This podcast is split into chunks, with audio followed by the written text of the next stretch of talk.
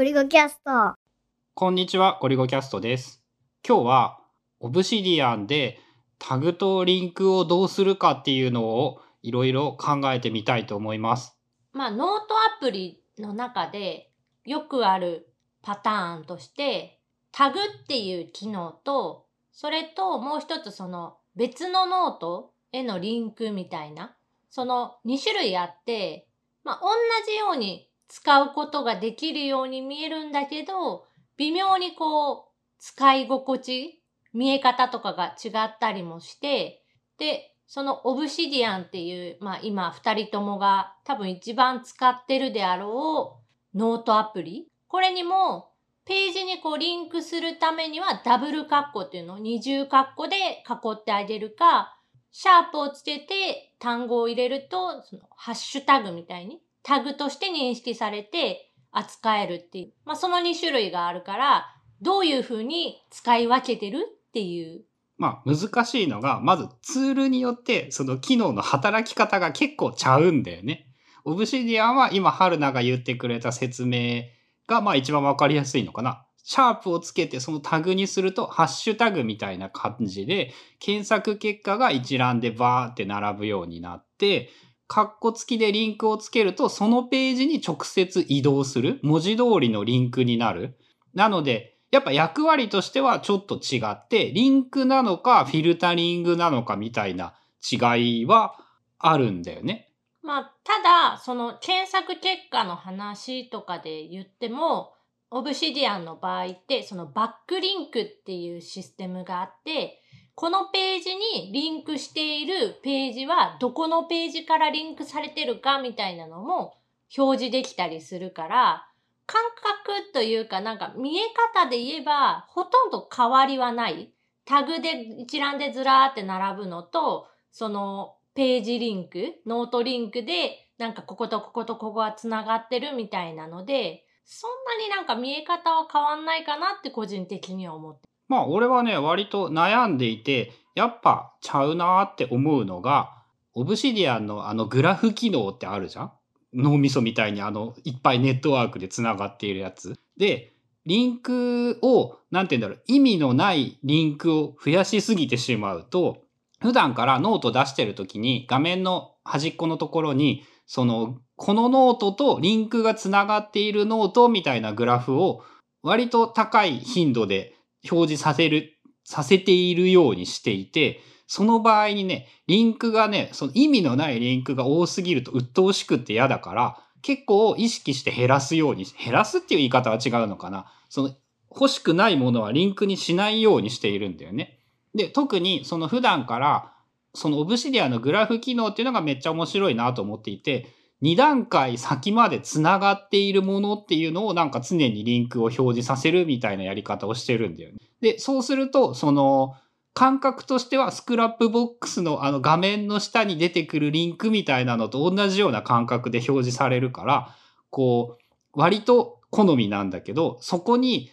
例えば、こう、アイデアみたいなタグがね、タグじゃない、アイデアっていう名前のリンクがあったりするとね、そのアイデアっていうのがついてる日記のページとかがブオーっていっぱいリンクにされてしまって、鬱陶しくって嫌なんだ？ああ、その使い方なら、それはわかるかもしれない。春菜の場合も、メモとかアイディアっていうのを、ハッシュタグにするべきか、そのページ名にして、ページとしてこうリンクさせておくべきか、すっごい迷ってて、なんか、まあ、未だになんか両方ともつけてるみたいなところはあるんやけど。まあ、なので、基本的に、そのね、まず、大前提として、まあ、日々の日記にこうメモを書いてノートを取っているっていうのが前提としてあるんだけど、その中で、なんかね、一行で収まってくれて、他のものとリンク、つながる必要がないものをタグにしているっていう感覚があって。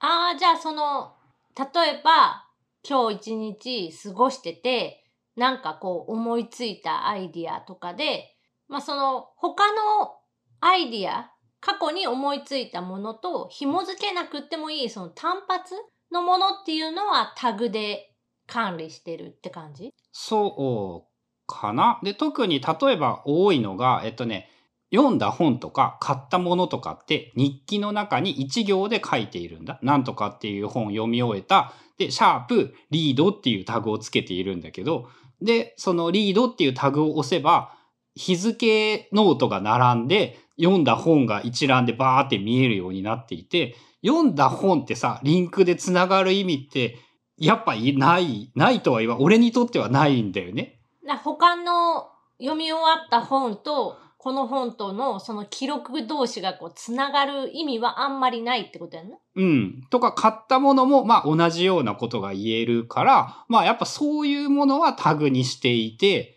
で、えっと、なんかね、一個のアイディアでもなんかこう、なんて言うんだろう。他のものとつながりうるようなものとかは、独立のページにして、やっぱ意識してタイトルをつけるようにしている。で、その際には他にも他のノートとつながるように、こうキーワードになり得るものはいろいろリンクしてつなぐようにしている。でもう一個の言い方をすると、なんか日記で一行でいいやつはタグをつけて、別ページ作ったやつはリンクにするようにしているっていうのもあるかもしれない。その一行の場合、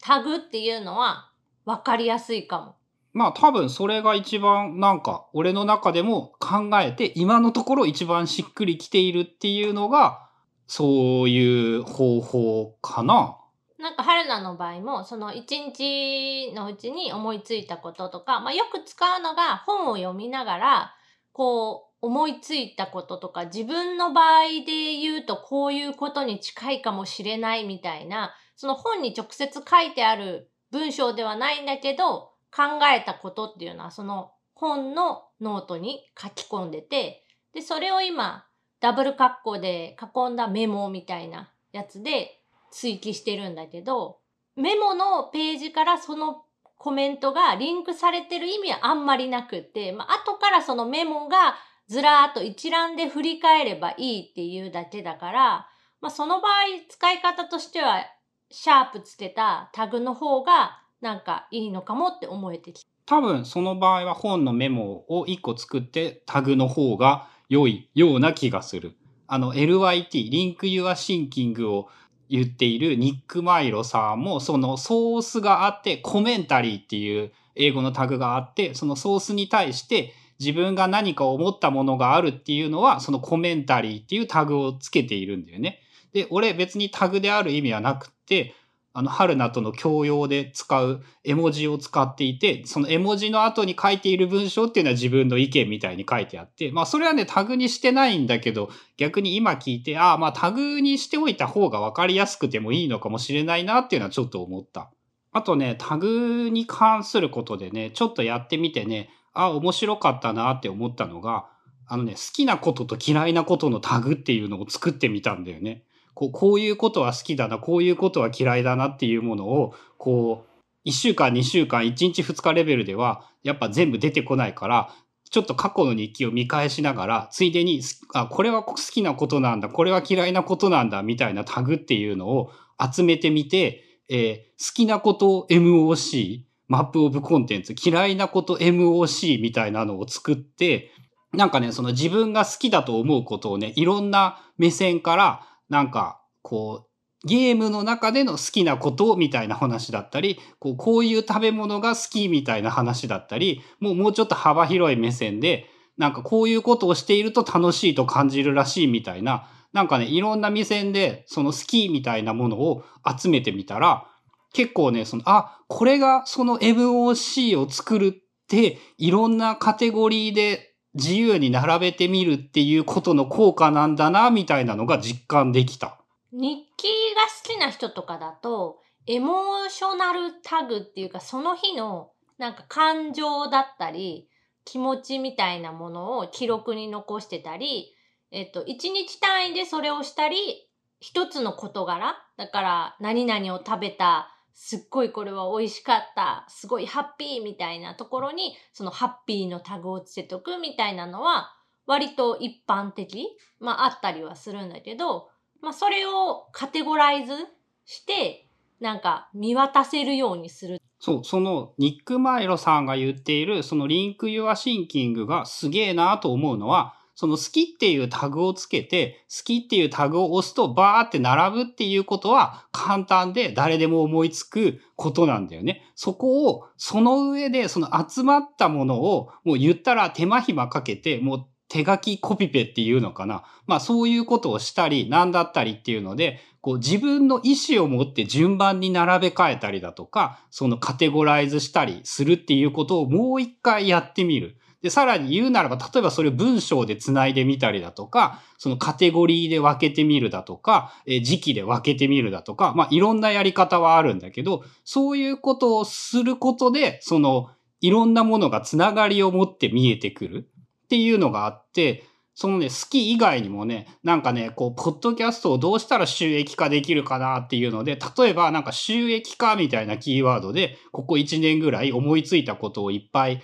まとめていたりっていうか、その日記にメモっていたりしていたんだけど、そういうのも、その収益化っていうので調べてみた上で、それが書かれている内容を全部一回集めて、順番に並べたり、並べ替えたり、分けたりっていうことをしてみると、ああ、こういうことをやればいいのかもしれないな、みたいなのが、ちょっとヒントとして見つかったりもして。じゃあさっきのさ、一番最初の話に戻ると、まあメモっていうタグで、まあいろんなその時感じたことだったり、思い出したこととか、まあ何でも残しておいて、それを一回その一覧でずらーっと抜き出してこれはオブシディアンめちゃくちゃ簡単にできるんだよね。特定のタグがついているところを全部リストにするとか、まあ、特定のリンクが貼ってあるところだけを一覧にする、マークダウンの形式でするとか、そういうのを結構簡単にできちゃうから、それで抜き出して、で、それを、まあ、一番簡単なのってなんか年月、2019年に考えたこと、2020年に考えたこととかそういうのも考えられるし、カテゴリー、ポッドキャストについて考えたこと、YouTube について考えたこと、生活について考えたことっていう風な感じで分けてもいいし、っていうそのいろんな見せ方、見え方を作っていくうちになんか整理されていくっていう話やん。うん。そう。まあ、あの、タグとリンクの話とは、まあ、ぶっちゃけちょっとずれた話題に、さっきとは違った話題になってしまっているんだけど、その、わざわざ手間をかけて集めたものを組み立てる、並べ替えるが、なんか割とやりやすいということが多分オブシディアンの強みであって、同時にその並び替えるという行為は結構、えっ、ー、と、俺は今まであまり意識してやったことがなかったんだけど、やってみると、こう、意外な発見がたくさんあるという感じかな。まあ、そんなんで、えっ、ー、と、タグとリンクの話からちょっと違った話にもなってしまったんですが。まあ、